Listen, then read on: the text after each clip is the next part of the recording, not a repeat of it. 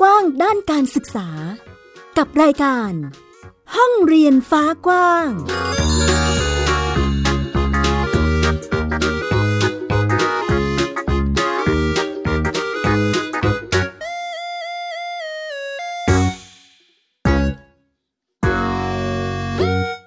สวัสดีค่ะ คุณผู้ฟังยินดีต้อนรับคุณผู้ฟังทุกท่านนะคะ เข้าสู่รายการ ห้องเรียนฟ้ากว้างค่ะ วันนี้อยู่กับดิฉันสกาวรัฐวงมั่นกิจการนะคะ พูดคุยกันในเรื่องของการจัดการศึกษาในรูปแบบที่หลากหลายมากกว่าในระบบโรงเรียนนะคะ ตอนนี้เรียกว่ากำลังเป็นกระแสที่ได้รับความนิยมมากขึ้นไปอีกสำหรับการจัดการศึกษาแบบบ้านเรียนหรือโฮมสคูลนะคะ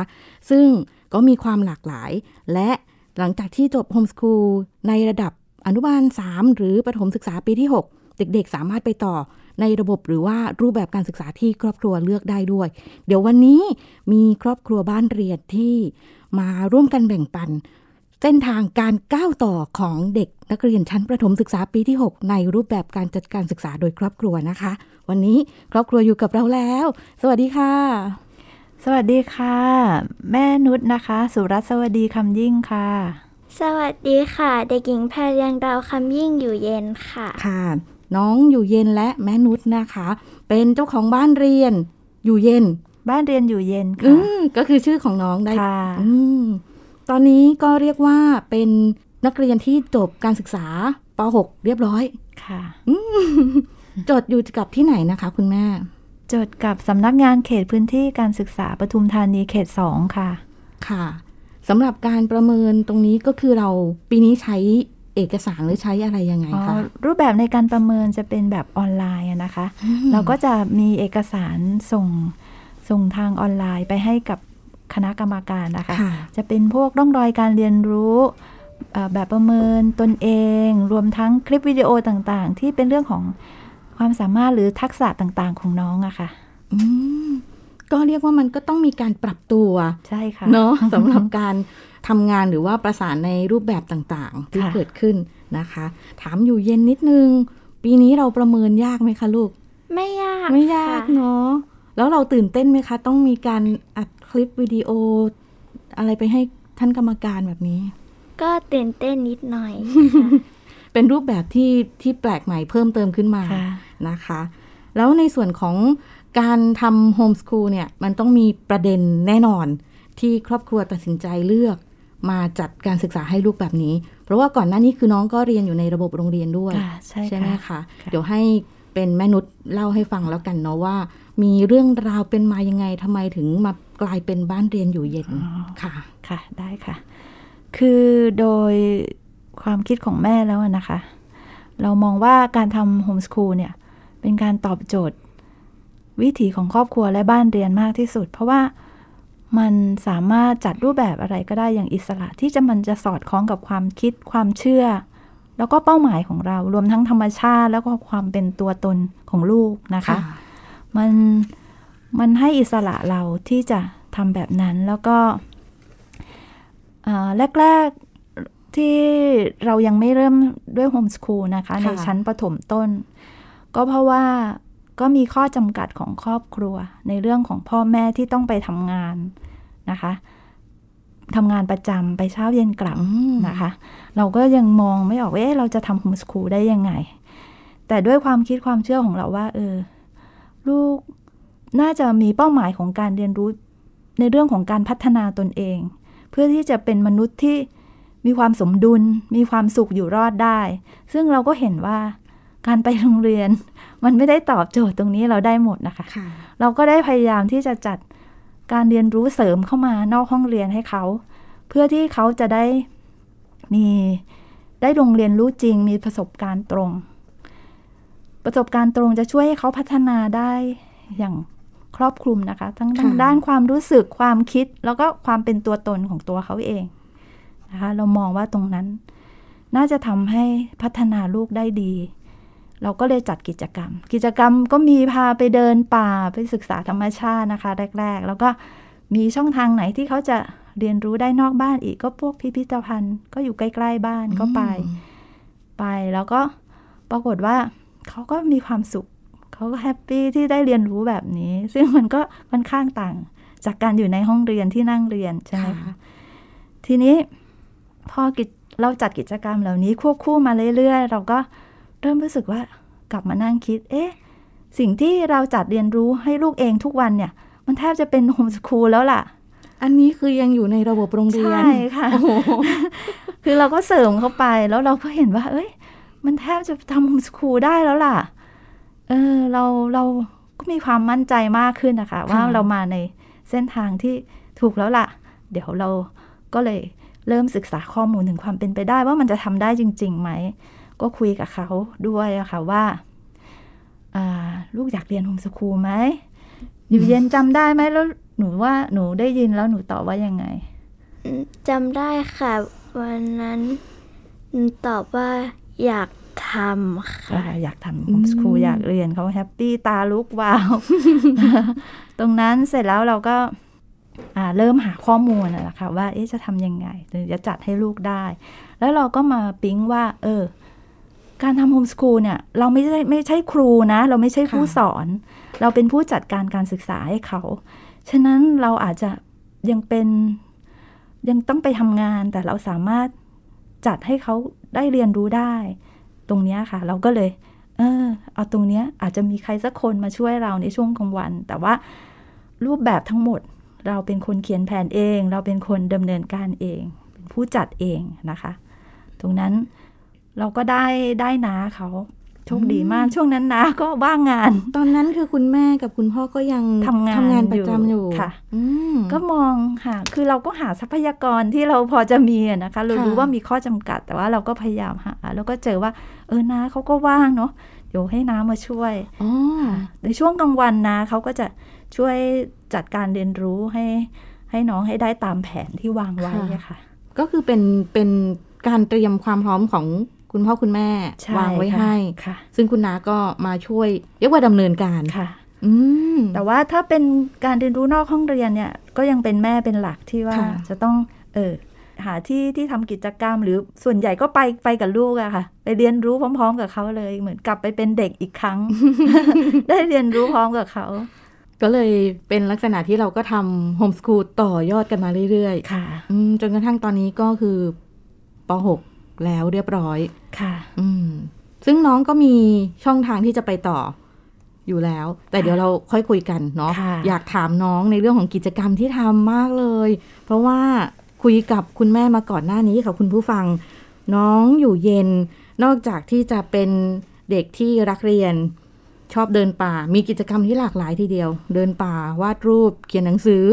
ตัดต่อวิดีโอด้วย อืม แล้วยังมี เคยไปอะไรนะ ค่ายบรรณาธิการน้อยค่ะใช่ไหมคะ อันนี้คือต่อยอดมาจากที่หนูชอบเขียนและอ่านหนังสือหรือเปล่าคะค่ะเออให้เล่าให้แม่หญิงฟังนิดนึงได้ไหมคะ ลูกว่าเราไปทำอะไรยังไงบ้าง ก่อนอื่นการทำหนังสือก็ต้องไปเก็บข้อมูลค่ะ ในเรื่องที่เราในหัวข้อที่เราทำค่ะค่ะก็ไปเก็บข้อมูลทำกับเพื่อนๆพอเก็บข้อมูลมาแล้วเราก็ต้อง ทำแบบแบบร่างก่อนค่ะ คือก็เอาไปให้ครูดูว่ามันต้องแก้ตรงไหนบ้างแล้วก็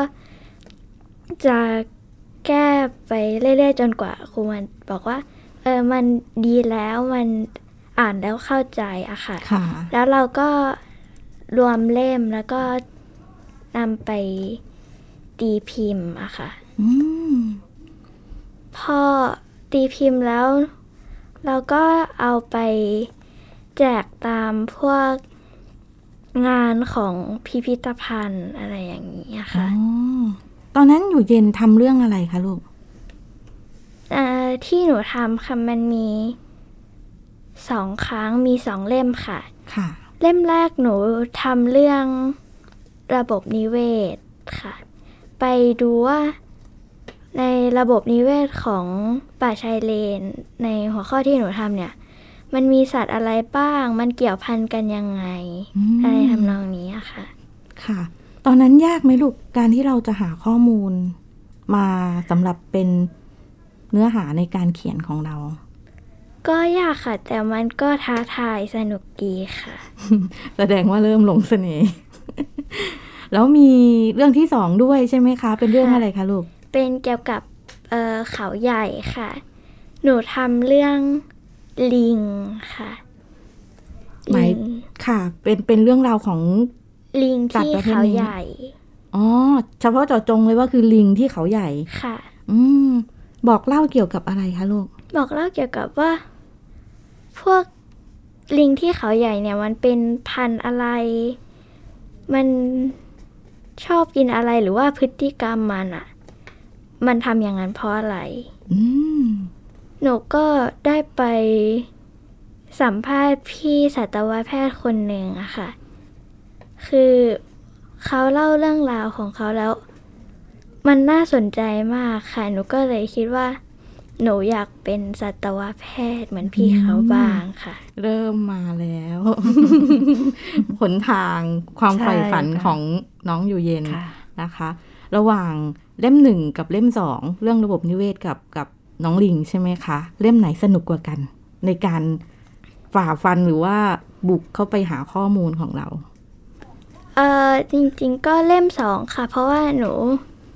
เพิ่งทำเมื่อไม่นานมานี้แล้วก็ตอนที่หนูทำเล่มแรกหนูก็ยังเด็กอยู่หนูก็ยังทำได้ไม่ดีมากพอหนูโตขึ้นมาหนูก็ทำได้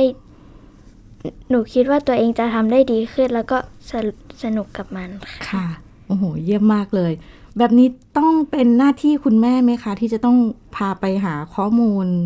ต่างๆสำหรับการสร้างผลงานของน้องอืมค่ะ จริงๆแล้วแม่ก็มีส่วนที่จะอ่าสนับสนุนเขาตรงนี้นะคะ เห็นว่าเขาชอบมาด้านนี้ ก็มันก็พอดีมีค่ายที่เกี่ยวกับบรรณาธิการน้อยแล้วเราก็มองว่าเหมาะกับเขานะ เราก็สนับสนุนให้เขาได้ไป แล้วช่วงที่เขาไปเก็บข้อมูลคุณแม่ก็ไปด้วยตลอดอืมแต่ว่าเราก็ไปเหมือนกับเป็นตัวประดับอะนะคะ เพราะว่าเขาก็จะดำเนินการจัดการเองทุกอย่างค่ะเราก็เข้าไปช่วยดูอาจจะช่วยดูแล้วก็ให้คำแนะนำแต่สุดท้ายเขาก็จะเลือกในแบบที่เขาต้องการนะคะอืมเขาก็จะฟังเราบ้างหรือว่าเขาเหมือนเหมือนมีไอเดียของเขาอยู่แล้วค่ะนะ เขาอยากจะทำแบบนี้แบบนี้นะอืค่ะม แสดงว่าเขามีมุมมองหรือความชัดชัดเจนใช่ความถนัดค่ะในเรื่องของการเขียนการบอกเล่าอย่างนี้เขาเนาะสามารถที่จะนำตัวเองได้แล้วออกแบบการเรียนรู้ตัวเองได้อืมซึ่งตรงเนี้ยเป็นเป็นสิ่งที่ดีมากเลยที่เราเห็นที่เป็นพัฒนาการของเขาค่ะ อยากถามอยู่เย็นมากเลยค่ะ เมื่อกี้อยู่เย็นบอกว่า หนูอยากเป็นสัตวแพทย์ ค่ะอืมความคิดนี้มันเกิดมา ณตอนที่คุยกับพี่เจ้าหน้าที่เลยหรือเปล่าคะลูก คือหนูก็ตอนนั้นหนูคิดว่า เรื่องราวของพี่เขามันน่าสนุกมาก แล้วก็พอหนูกลับมาบ้านมา หนูก็หนูเป็นคนรักสัตว์อะค่ะอืมแล้วก็พอได้ฟังเรื่องราวของพี่เขาที่เป็นสัตวแพทย์มันก็เกิดอยากเป็นสัตวแพทย์ขึ้นมาเลยค่ะ โอ้แล้วแบบนี้เราต้องหาข้อมูลไหมคะ ว่ากว่าที่เราจะเป็นสัตวแพทย์ได้เราต้องทำอะไรเรียนอะไรบ้าง แม่ก็ช่วยแนะนำหนูด้วยค่ะว่า การเป็นสัตวแพทย์เนี่ยมันต้องอืมมันไม่ใช่แค่รักสัตว์อย่างเดียวนะ มันต้องเก่งเรื่องวิชาการ เช่นพวกคณิตศาสตร์ วิทยาศาสตร์อะไรอย่างนี้ค่ะอืมหนูก็เลยเรียน คณิตศาสตร์เพิ่มขึ้น เพราะด้านนั้นหนูยังไม่ค่อยเก่งค่ะอ๋ออันนี้คือเหมือนเขาวิเคราะห์ตัวเอง ใช่ค่ะโอ้โหเราก็บอกคือเราก็ให้ข้อมูลเขาแบบนี้ไป เขาก็คิดว่า อืมเขาควรจะทำยังไงต่อ แล้วก็ก็เขาก็ทำจริง ๆนะคะ คือเขาก็พยายามที่จะเรียนรู้เรื่องคณิตศาสตร์เพิ่มขึ้นจริง ๆ โดยเฉพาะช่วงช่วงป .6 เนี่ยค่ะ บ้านเรียนของช่วงป .6 เนี่ย เหมือนกับเรื่องคณิตศาสตร์อะ จากเดิมที่เขาเหมือนกับเป็นไม้เบื่อไม้เมา ไม่ค่อยชอบ จะพูดถึงคณิตเนี่ยจะใส่หน้าอืมจนทำให้ช่วงแรก ๆ ที่ทำโฮมสคูลเหมือนกับเรียนคณิตศาสตร์น้อยมากเลยคือก็นำก็มีบ้างแต่เอามาใช้ในเรียนในชีวิตประจำวันมากกว่า ที่จะไปนั่งอ๋อนั่งเรียนจริง ๆอะค่ะค่ะ พอพอเหมือนเขารู้ตัวละ ตอนช่วงป .5 รู้ตัวแล้วเอ้ยอยากจะมาทางสายแพทย์นะ ฉันเราก็ต้องพัฒนาตัวเองอืมเขาก็เขาก็เพิ่มการเรียนรู้คณิตศาสตร์ของเขาเองโอ้โหเรียกว่ามาจากความชื่นชอบของตัวเองเลย ใช่ค่ะ พอเราเจอตัวเองชัดเจน มันจะมีหนทางที่จะไปต่อ ใช่ค่ะได้ดีขึ้น แล้วก็มีอีกเนาะที่แม่เอาบันแบวมาเลี้ยงเนาะใช่ไหมเล่าลองเล่าให้ฟังสิคะค่ะบันแบวมันเป็นหมาพันธุ์ชิวาว่าค่ะค่ะ หนูเป็นคนชอบหมามากค่ะ หนูก็เลยขอร้องให้แม่ ให้แม่อนุญาตให้หนูเลี้ยงหมาหลายครั้งเลยค่ะ แล้วจริงๆ แม่ก็ปฏิเสธมาตลอดค่ะค่ะเออแล้วก็มีวันหนึ่งแม่ก็มาบอก แม่มาบอกหนูว่า เนี่ย จะเลี้ยงหมานะ แล้วก็เอารูปหมาชิวาว่าตัวหนึ่งให้ดูอะค่ะ หนูก็เลยดีใจมากค่ะ แล้วก็จนน้พอำจนน้ำตาไหลเลยใช่ไหมคะหืมไม่ไหลนะ แอบเห็น แล้วก็พอน้องบั่นแบวมาที่บ้าน หนูก็รู้สึกว่า อืม หนูต้องดูแลเขาให้ดีอะค่ะอืมซึ่งมันก็เป็นส่วนหนึ่งของการฝึกที่เราจะเป็นสัตวแพทย์ด้วย เพราะว่าเราต้องรู้ว่าการเลี้ยงดูสัตว์เนี่ยมันก็ไม่ง่ายนะค่ะต้องทำอะไรบ้าง แล้วก็เราต้องมีความรับผิดชอบค่ะอืมณตอนนี้ก็คือยังเลี้ยงอยู่ค่ะมีความสุขกับชื่อชื่อน้องอะไรนะคะ ชื่อบันแบวค่ะ บันแบวมันมาจากไหนคะชื่อนี้ เป็นชื่อขนมโคกเวียดนามค่ะอ๋อคือชื่อนี้เลยที่ที่เวียดนามเขาจะเรียกแบบนี้เหรอคะ ค่ะ ขนมบันแบวอ๋นะอลักษณะเขาก็จะคล้ายๆ คือเป็น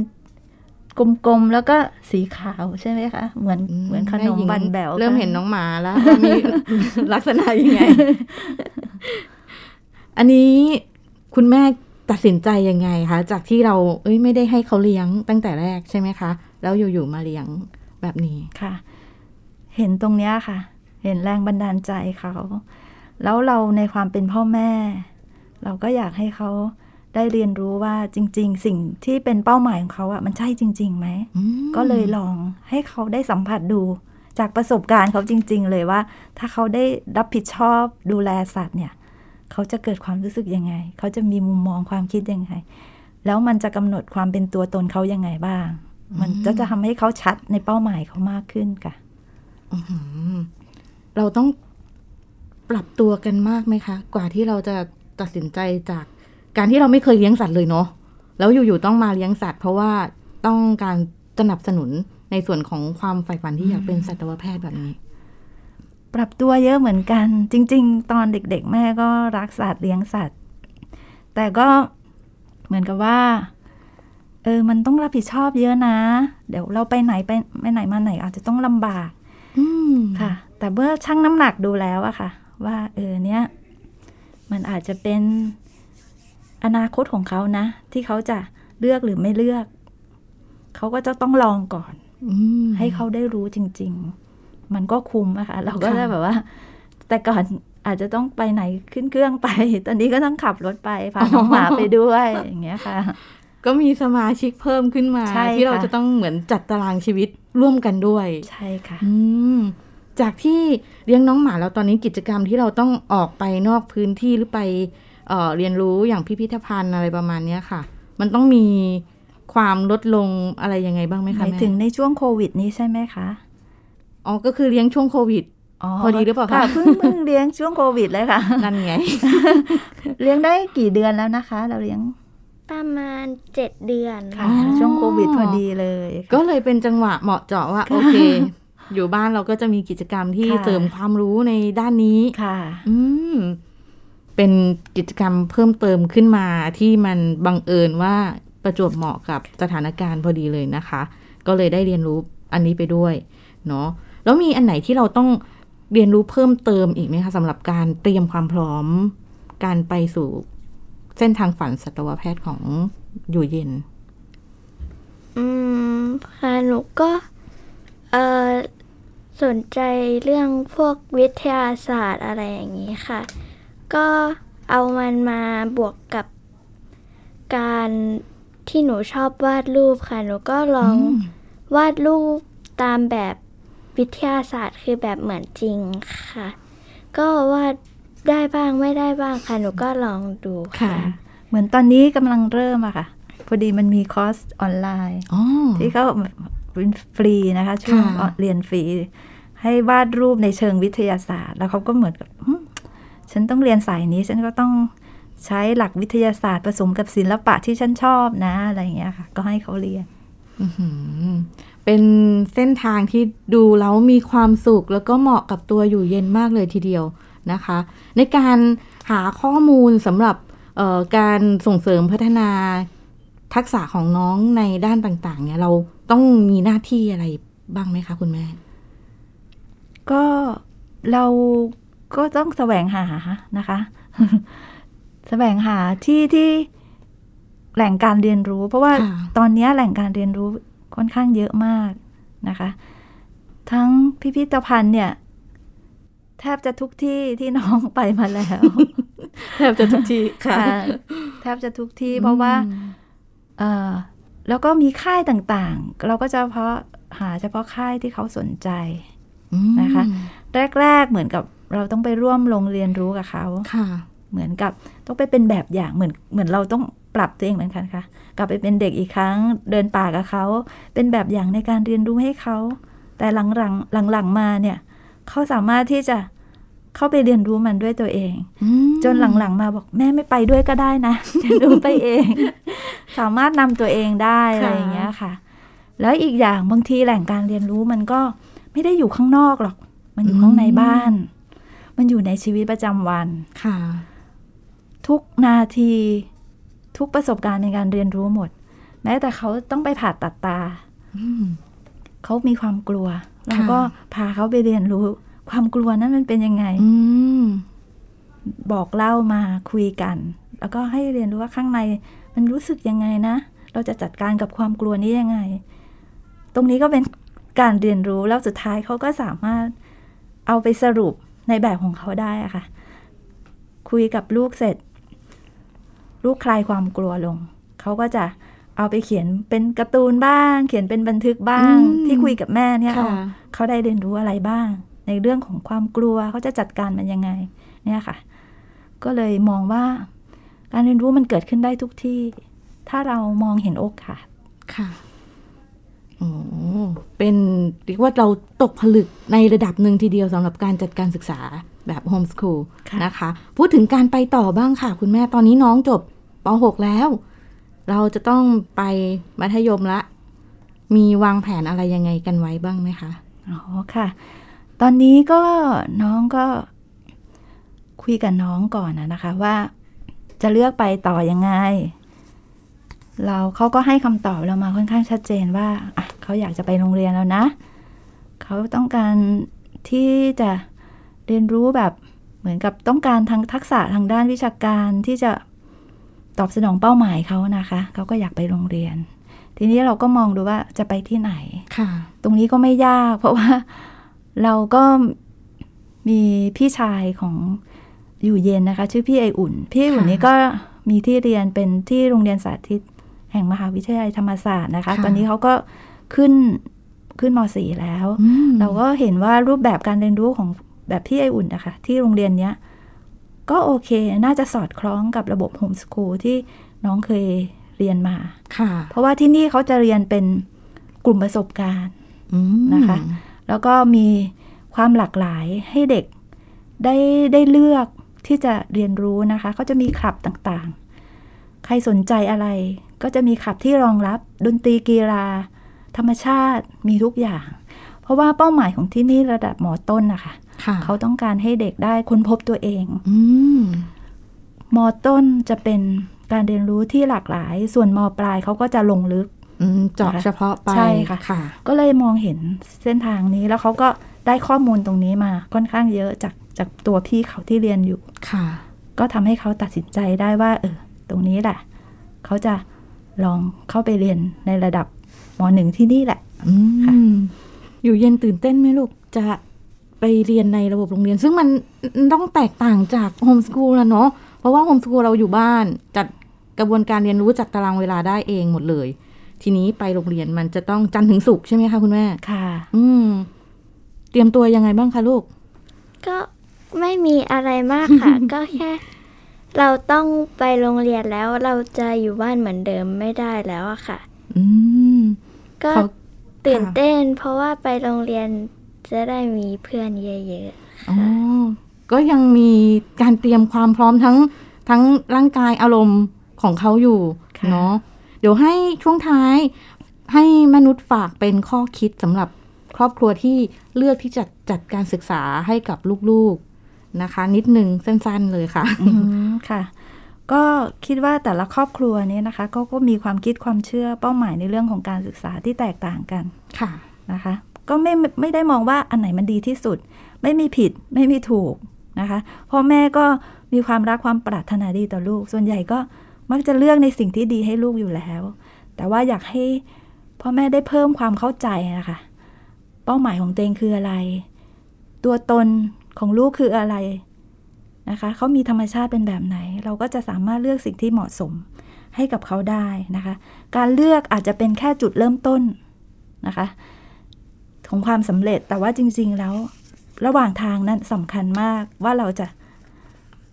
ปะดำเนินไปยังไง อย่างมีความสุข แล้วก็ทำให้มันดีที่สุดนะคะ ทีเนี้ยถ้าถ้ามันไม่ใช่ เราก็มองว่าเลือกใหม่ได้เหมือนบ้านเรียนอยู่เย็นค่ะเดิม เลือกที่จะเข้าโรงเรียน เราก็เจอว่าไม่ใช่เราก็อืมเลือกใหม่ พอถึงวันหนึ่งเราก็เข้าสู่ระบบใหม่ เราก็เลือกใหม่อีกครั้ง ตามสถานการณ์ที่มันเปลี่ยนไปนะคะ แล้วก็ในส่วนของบ้านเรียนที่ที่ทำที่ผ่านมาเนี่ยค่ะ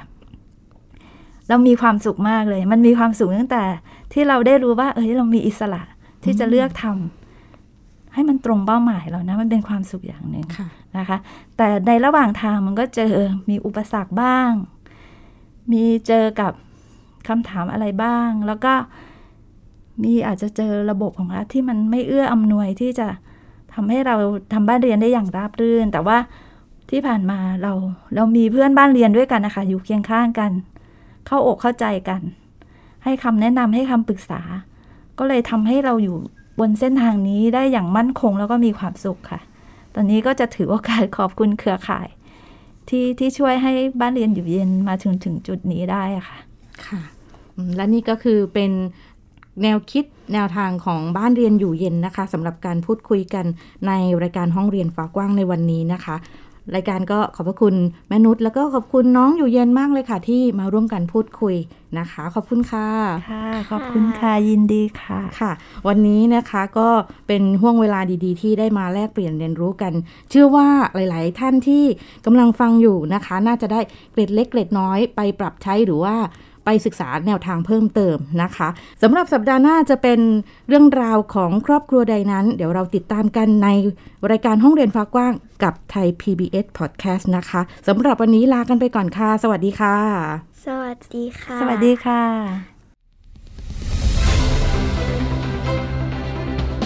ติดตามรายการได้ที่ www.thaipbspodcast.com แอปพลิเคชัน Thai PBS Podcast หรือฟังผ่านแอปพลิเคชันพอดแคสต์ของ iOS Google Podcast Android Podbean SoundCloud และ Spotify ติดตามความเคลื่อนไหวของรายการและแสดงความคิดเห็น โดยกดถูกใจที่ facebook.com/thaipbspodcast